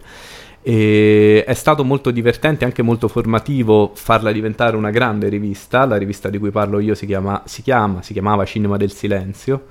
E già dal nome eh, non è semplicemente cinema come può essere My Movies o Movie Player che non ti danno un uh, punto di vista nel nome mentre Cinema del Silenzio si sbilanciava fin dal nome su uh-huh eh, quello che poteva essere un punto di vista diverso, diciamo, su, sul cinema. E è stata a un certo punto un'attività per 10 persone contemporaneamente, quindi una redazione sia che andava in sala a vedere film, sia che curava la parte più redazionale, quindi inserimento di news, interviste. Poi, sai, ogni film devi crearne la scheda, non è che basta fare la recensione, ma c'è tutto un lavoro meccanico di immagini, di, di inserimento dati, quindi serve un po' tutto, no? Mm-hmm. Ti rendi conto proprio che arrivi a gestire un, un piccolo ufficio. Mm-hmm. Tant'è che que- quello che era il nostro ufficio romano l'abbiamo sempre chiamato redazione ed è buffo che anche il posto dove siamo ora, questo ufficio, mh, ancora di tanto in tanto lo chiamiamo redazione, quando in realtà non viene redatto nulla, uh-huh. semplicemente è un ufficio to cure, però eh, è rimasta quella terminologia. E ovviamente quando poi eh, ti rendi conto che altre attività che erano collaterali, perché Spin Festival nasce come attività collaterale alla rivista Cina del Silenzio, eh, hanno, riescono a incontrare un budget di 15 volte superiore alla rivista stessa, ecco capisci che forse stai concentrando troppe energie nella direzione sbagliata, sbagliata dal punto di vista di quella che a 25-27 anni vuole essere una crescita professionale.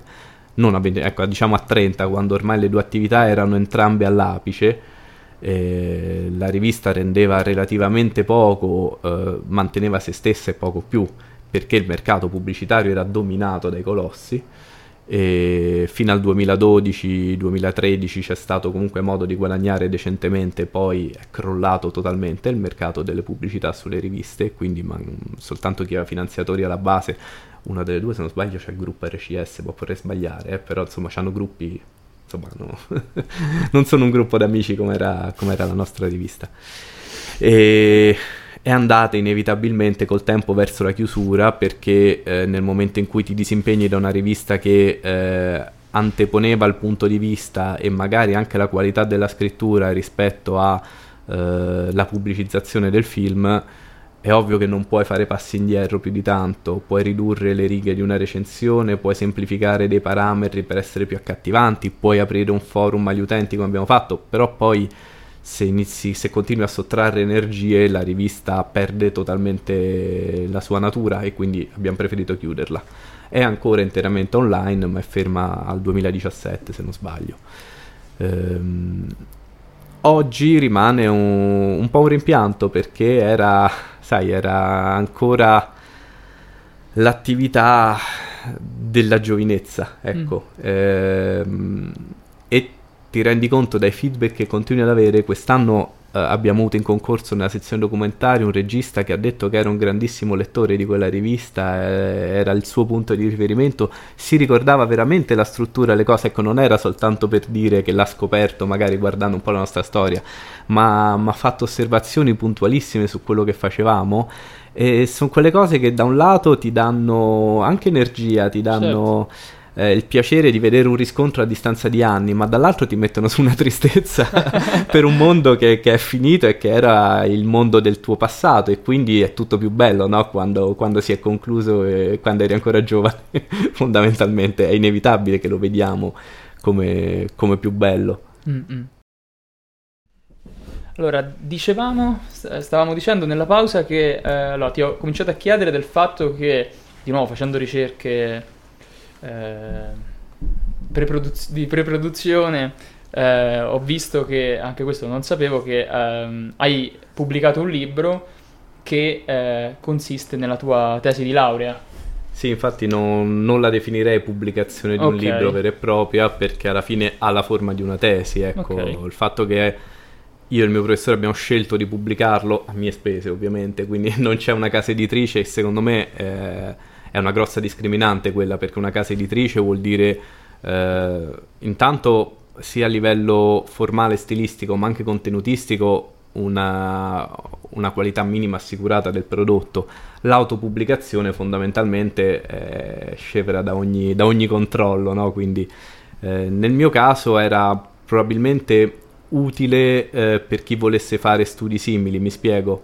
Eh, ora, mh, mm, mi sono laureato io in studi culturali italiani, eh, parlo della triennale, e, mh, con una tesi sull'utilizzo letterario del dialetto in Fabrizio De André, quindi eh, l'analizzare se quando lui scriveva in dialetto utilizzava la lingua diversamente eh, rispetto a quando scriveva in italiano, quindi proprio...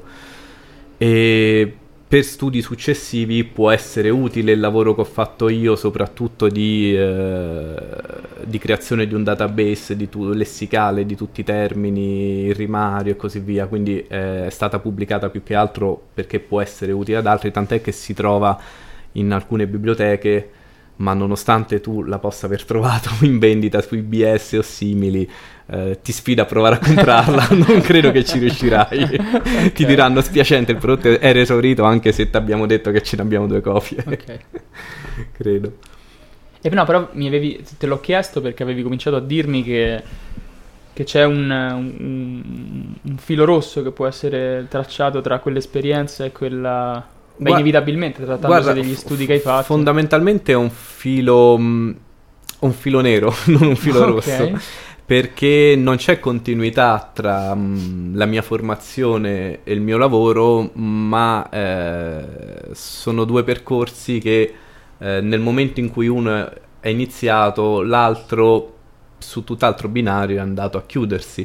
Mi spiego, eh, io per vicissitudini varie che tutti avranno avuto, eh, alla fine mi sono iscritto eh, alla triennale di lettere eh, con quattro anni di ritardo rispetto alla fine del liceo. Ehm, e quando l'ho fatto avevo già iniziato da qualche mese a lavorare eh, su Cinema del Silenzio con la prospettiva di farne un lavoro vero e proprio. E, ehm, alla fine del triennio, mi sono laureato nel 2008, eh, avevamo già fatto la prima edizione di Espin Festival nel 2007. Quindi lavorativamente avevamo già due rassegne a Roma, la rivista erano quattro anni che, che cresceva, c'era proprio un team eh, che ci credeva in questa, in questa attività. Dall'altro lato il percorso di studi è stato semplicemente, è brutto svilirlo così, ma è stato eh, il portare a termine una cosa che avevo iniziato, che avevo lasciato un po' perdere a un certo punto e che poi quando ho iniziato a lavorare ho detto bene, è anche giusto eh, impegnarsi su questo fronte perché lo devo ai miei genitori e lo devo a me stesso, probabilmente più per i miei genitori che per me stesso, anche se a posteriori mi è servito tantissimo quel triennio, anche scarso perché alla fine avevo una valanga di crediti arretrati, quindi ci ho messo anche meno, eh, però è stato un, un, bel momento ecco, di commistione tra uno studio eh, senza le angosce di doverne poi fare una professione, perché nel frattempo stavo investendo su una professione, quindi... Eh, per quello dico, no, non c'è un filo che le collega, ma c'è un filo che ne interrompe una mentre inizia, inizia semplicemente l'altra. Ho capito. Beh, com- uh, accenni a qualcosa, okay, cioè, mh, mm, diciamo, anche, anche, sapendo che fra un po' uh, chiuderemo, hai, hai, cominciato a dire qualcosa che mi fa venire in mente una domanda che prima di, di lasciarci ti voglio fare, che è una domanda assolutamente egoista.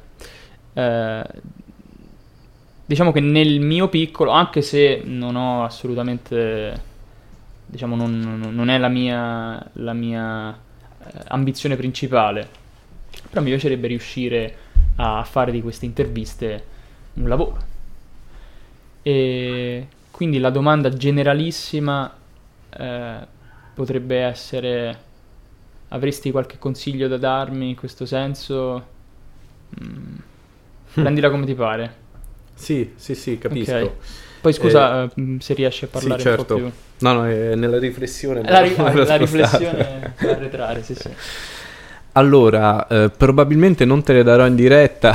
perché, ok. No, okay. perché cioè, merita come domanda una riflessione. Ecco, non. Sai, spesso nelle interviste decidi di dare una risposta lì per lì eh, ti piace quello che stai dicendo e alla fine la fai tua, ma non è che magari a priori eri convinto di quello che stavi per dire, no? Mm-hmm. E, e, secondo me non sarebbe giusto su una no, mi rendo conto che questa è una domanda che in questa darti serie... magari un punto di vista o standard o, o accattivante per il pubblico, ma mm-hmm, che in realtà certo. te ne fai ben poco, insomma. Certo. Eh, ti posso dire che per mia impostazione, eh, se faccio qualcosa che che poi dovrà essere un lavoro perché non è ancora un lavoro, però è una base per un lavoro, in un certo momento di questa, di questa parte formativa, auto, autoformativa ma formativa, eh, devo iniziare a concentrarmi su, eh, l'obiettivo, sull'obiettivo.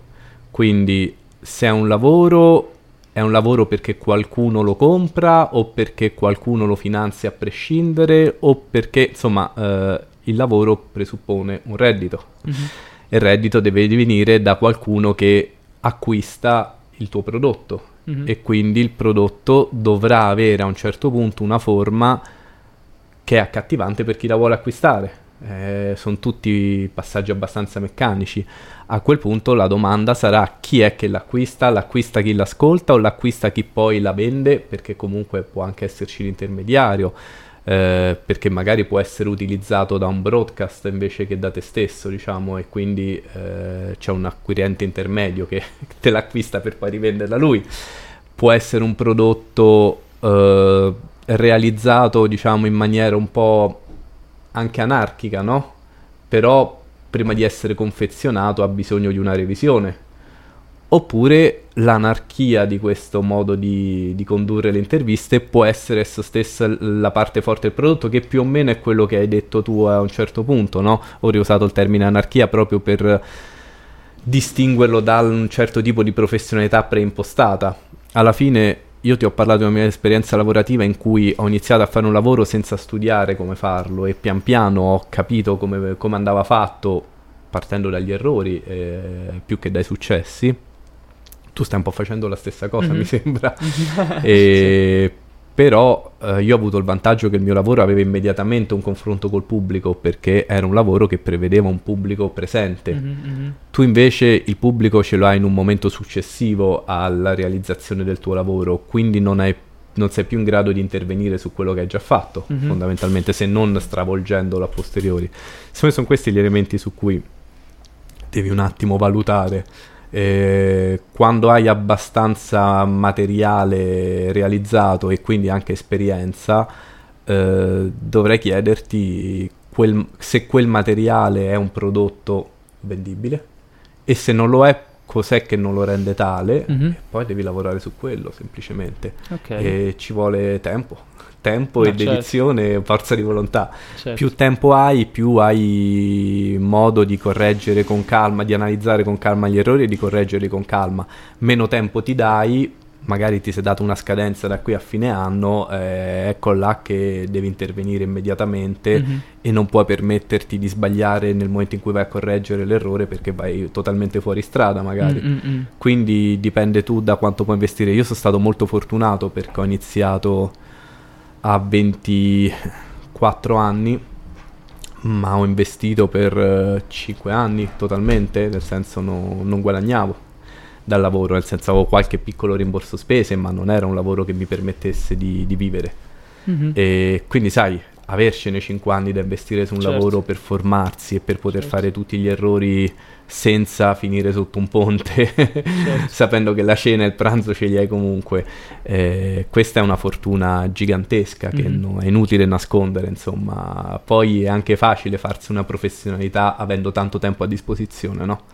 Uh, quindi è il tempo beh, la cosa su cui diciamo beh, è, è un, aiuta molto però facile non, non sì non beh, so vabbè, sai nel momento in cui tende a sminuire certe cose utilizzi magari termini un po' forti. Okay. no no facile se tutto il resto si incontra al momento giusto. Mm, mm, mm. Eh, se, sei la, se, sei una persona adatta a fare quella cosa, certo. perché non siamo tutti adatti a fare tutto. Mm-hmm, Uno mm-hmm. può anche sentirsi la persona più intelligente del mondo, ciò nonostante non è adatta a fare tutto. Mm-hmm. Eh, se uno poi non ci si sente, a maggior ragione avrà più difficoltà anche a um, intervenire su quello che fa, proprio perché l'autostima è la cosa più importante quando sei tu che devi correggere te stesso, mm, mm, diciamo, mm. acquisirla velocemente perché non c'è un, uh, una qualità alternativa, ecco, a mm. quella. Mm-mm. Ok, beh, intanto ti ringrazio. Mm, poi ovviamente ti infastidirò anche quando... Su, le... su, questo il mio collega vorrebbe dirti molte più cose su sì. questo aspetto, perché diciamo, curando lui più la parte eh, prettamente organizzativa e quindi è costantemente eh, in relazione tra prodotto e risultato atteso ah, okay. e, quindi probabilmente avrebbe dei consigli diversi dai miei. Ok, eh, allora speriamo che avrò modo di chiederlo anche a lui. Ehm, però con, questa, con quest'ultima considerazione che fai mi viene in mente l'altra cosa che ho visto e che mi avrebbe fatto piacere, su cui mi avrebbe fatto piacere domandarti, eh, cioè mi riferisco all'esperienza con l'Università della Tuscia che avete fatto lo scorso autunno. Te- temevo avessi trovato le classifiche dei tornei di risico, se, se, cerchi il mio nome su Google si trovano quelle. Ma sono buone, sono buoni punteggi? No, c'ho un amico che mi arriva davanti, quindi... ok. No, ripartiamo dall'Unitus, dimmi. Dicevo, lo scorso autunno eh, con il tuo collega avete eh, tenuto un corso, un seminario, non so qual è il modo giusto per definirlo. Un laboratorio, un credo, laboratorio eh, presso eh, il Dipartimento di Lettere, adesso non di so. Sucom, quindi comunicazione. Di comunicazione, ok. Eh, dell'Università della Tuscia. E, e, mi viene in mente anche perché eh, ho visto che eh, due lezioni erano dedicate al reperimento di, di fondi. Una per il reperimento di fondi pubblici una per il reperimento di fondi privati se non sbaglio. Confermo. Però comunque al di là eh, di, questa, di diciamo, questo dettaglio che eh, mh, fa sì che a, a posteriori mi, mi, mi, pento di non aver potuto seguire il, cor- il laboratorio, eh, ti faccio una domanda anche qui generale. Com'è stata l'esperienza? Eh, com'è stata l'esperienza di questo laboratorio? Guarda, molto diversa da quello che mi attendevo. Eh, ti parlo un po' di me, tanto sono solo intervistato, quindi si può. Eh, io in un, um, in un, accesso di cecità in- giovanile ho scelto di non dare all'università determinati esami che mi avrebbero dato i crediti per accedere poi all'insegnamento perché in quella fase della mia vita eh, volevo precludermi la strada dell'insegnamento come piano B eh, rispetto a un piano A che mi attirava di più e quindi uh-huh. ho mhm. detto mi ci concentrerò di più su questo piano A se il piano B non certo, esiste. Certo. Allora, Beh, non so se si può usare il termine, ma oggi posso essere un coglione. sì, sì, però è anche vero se che... Se ci credi lo puoi dire. È anche vero che è pieno di gente che recupera i crediti che, gli, che gli, servono adesso, no, anzi proprio mm, in, un modo, in modi tra l'altro anche abbastanza opinabili. Vabbè, ci sarebbero cose da aprire, ma okay. non, non, sono io la persona indicata per farlo. Okay. E, ehm, mh, ti dico che quando è nata la possibilità di fare questo laboratorio non ero entusiasta per niente.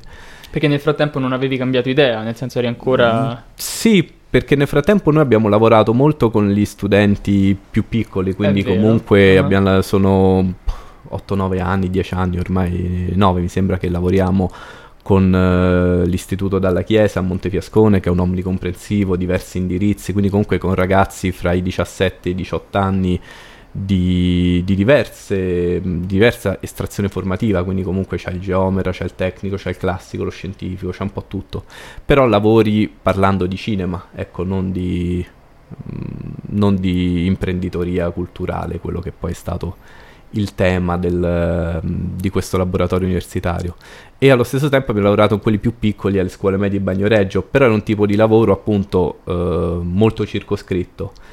Eh, visto che con l'Università della Tuscia abbiamo un rapporto da, dall'inizio quasi, mi sembra dalla seconda o terza edizione, anzi ti dirò dalla prima ci hanno fornito anche dello staff per il primo festival, quindi quasi da subito, e con gli anni sono sempre stati un, un partner ma anche un contributore del, dei nostri eventi.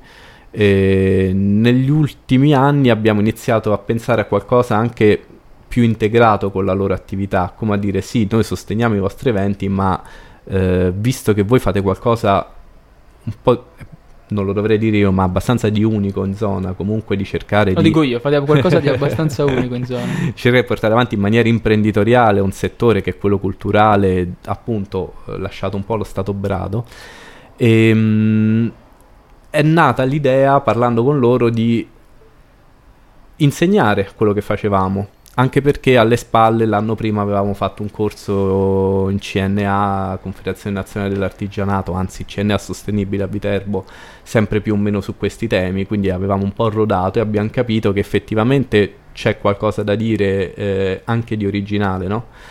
E, ehm, mh, abbiamo concordato questo laboratorio che erano 5 lezioni in, presen- in, presenza, 5 lezioni che poi abbiamo fatto su Zoom perché è partito nel 2020 e, e successivamente uno stage che comunque eh, anche quello è stato su Zoom perché non si è potuto neanche a inizio 2021 farlo in presenza. E in ottica futura sa, com- porterà all'inserimento in alcune parti dei nostri eventi di, di questi tirocinanti, ma al momento eh, la parte di stage eh, prevede la, l'ideazione e la pianificazione di un evento culturale e si spera già dall'anno prossimo anche la realizzazione di uno di tutti questi eventi culturali che vengono proposti dai ragazzi dopo aver assistito alle nostre lezioni. Quindi si sta prendendo questa forma, la collaborazione ovviamente è ancora in essere, eh, quindi presumo che lo faremo anche quest'anno, quindi potrai iscriverti e ah, recuperarlo nel caso. Anche da, da non studente dell'Unitus? Tecnicamente ti puoi iscrivere solo se sei studente dell'Unitus, però soprattutto se viene fatto su Zoom e non in presenza eh, è un link, quindi se, se, hai il link, bene o male, anche a posteriori puoi recuperare un incontro e, e seguirlo.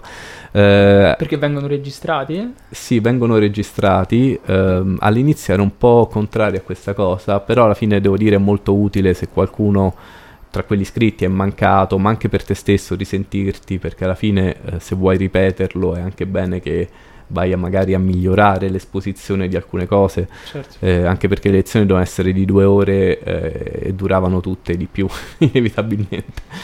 E, ehm, se invece sarà in presenza, come alla fine ci si augura, eh, perché comunque fra fine novembre e inizio dicembre dovrebbe essere mm, il periodo delle elezioni, eh, a quel punto no, sarà soltanto per gli iscritti a, mm, a, quel, a, quel, a quel, laboratorio di, di, quel master, perché se non sbaglio è per studenti di master ah, di okay. primo livello. E, mm, e tra l'altro abbiamo scoperto che è stato seguitissimo, credo addirittura forse il laboratorio con più iscritti per, per quella determinata area. Eh, non, ho, non, ho, guardato bene i numeri, ma insomma ho avuto un seguito molto superiore alle, alle aspettative e devo dire anche da parte mia mh, è stato più piacevole di quello che pensassi, anche se mh, ero molto prevenuto sulla lezione frontale tramite computer di due mm. ore dove hai voglia di dire fate domande, fa, cerchiamo di farne uno scambio, ti trovi che per un'ora e quaranta parli ininterrottamente. Certo senza neanche capire veramente quanta attenzione hai da parte mm-hmm. degli altri, tra chi non attiva la telecamera e così via, sai, è, è una forma molto strana di, mm. di, fare lezione. Ti dirò, potrei quasi, avendolo registrato, riproporre la registrazione quest'anno, perché mh, non c'è uno scambio immediato con, uh, con, gli, con gli studenti e nella fase successiva delle domande, ma soprattutto delle loro elaborazioni durante lo stage, ti rendi conto di quanto in realtà certo. ti abbiano seguito veramente. Mm-hmm. Quindi anche perché eh, abituati noi ai 17-18 anni che vedono i film a scuola col telefonino in mano e, mm. e ben poca attenzione, sto generalizzando, ma la stragrande maggioranza eh, dei ragazzi non segue mm-hmm. qualsiasi cosa gli proponi. Mm-hmm eh, invece lo studente di master, eh, bene o male, ha, una, ha, un'attenzione diversa perché comunque è un percorso di studi che ha scelto, sai, la differenza tra scuola mm. dell'obbligo e, e, scelta di andare avanti negli studi si fa sentire in questo. E quindi alla fine devo dire una, una bella esperienza. Ho capito, Beh, anche questa sembra una bella soddisfazione, sono contento che, che me, me, ne st- me, cioè, me, ne stai raccontando, poi ovviamente eh, insomma te, sarai, te, le sarai sudate queste soddisfazioni, ma insomma è bello sentirti raccontare tutte queste cose, tutti questi successi. Ecco. e, ehm, beh, guarda, io avrei ancora un sacco di cose da chiederti, mi ero anche preparato altre cose, poi eh, altre curiosità mi sono uscite fuori parlando, però spero che possa magari essere, diciamo, eh, lo spunto per eventualmente un'altra chiacchierata. E, e, per stavolta considerando eh, il mio livello di diciamo la mia eh, il mio acume che si sta, sta, andando in picchiata e diciamo l'ora che insomma ci avviciniamo all'ora di pranzo io mi avvierei alla chiusura eh, ti ringrazio, cioè, ripeto, ti, ti, ti ripropongo il, il, mio ringraziamento per, per questa opportunità, a maggior ragione a posteriori perché mi, mi sono divertito moltissimo.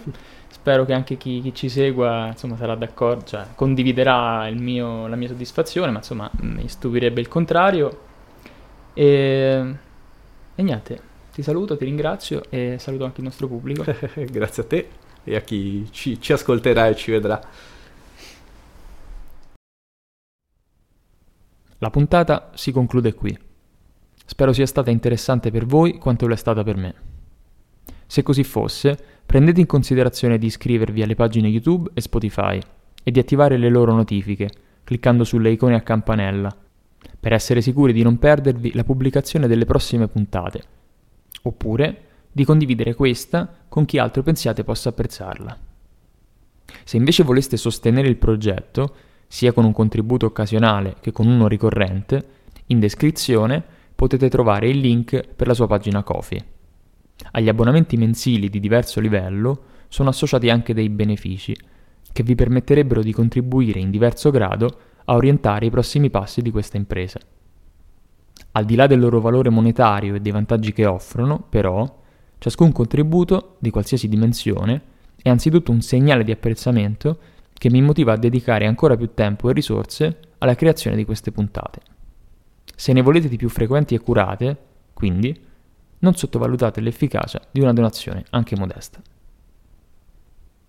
Questa volta, in descrizione, oltre al link per la pagina Facebook di questo podcast, troverete anche quelli per alcuni dei siti e delle pagine social dell'associazione Factotum e dei diversi eventi che questa organizza, insieme al link per la menzionata rivista Cinema del Silenzio, non più attiva ma ancora consultabile.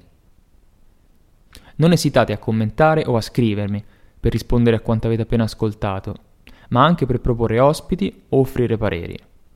Per esempio, Cosa ne pensate della posizione di chi crede che le iniziative culturali non debbano essere affidate al settore privato e avere il profitto tra le proprie finalità? Sono curioso di saperlo. Comunque, intanto, vi ringrazio per la vostra attenzione e vi auguro un buon resto della giornata. A presto.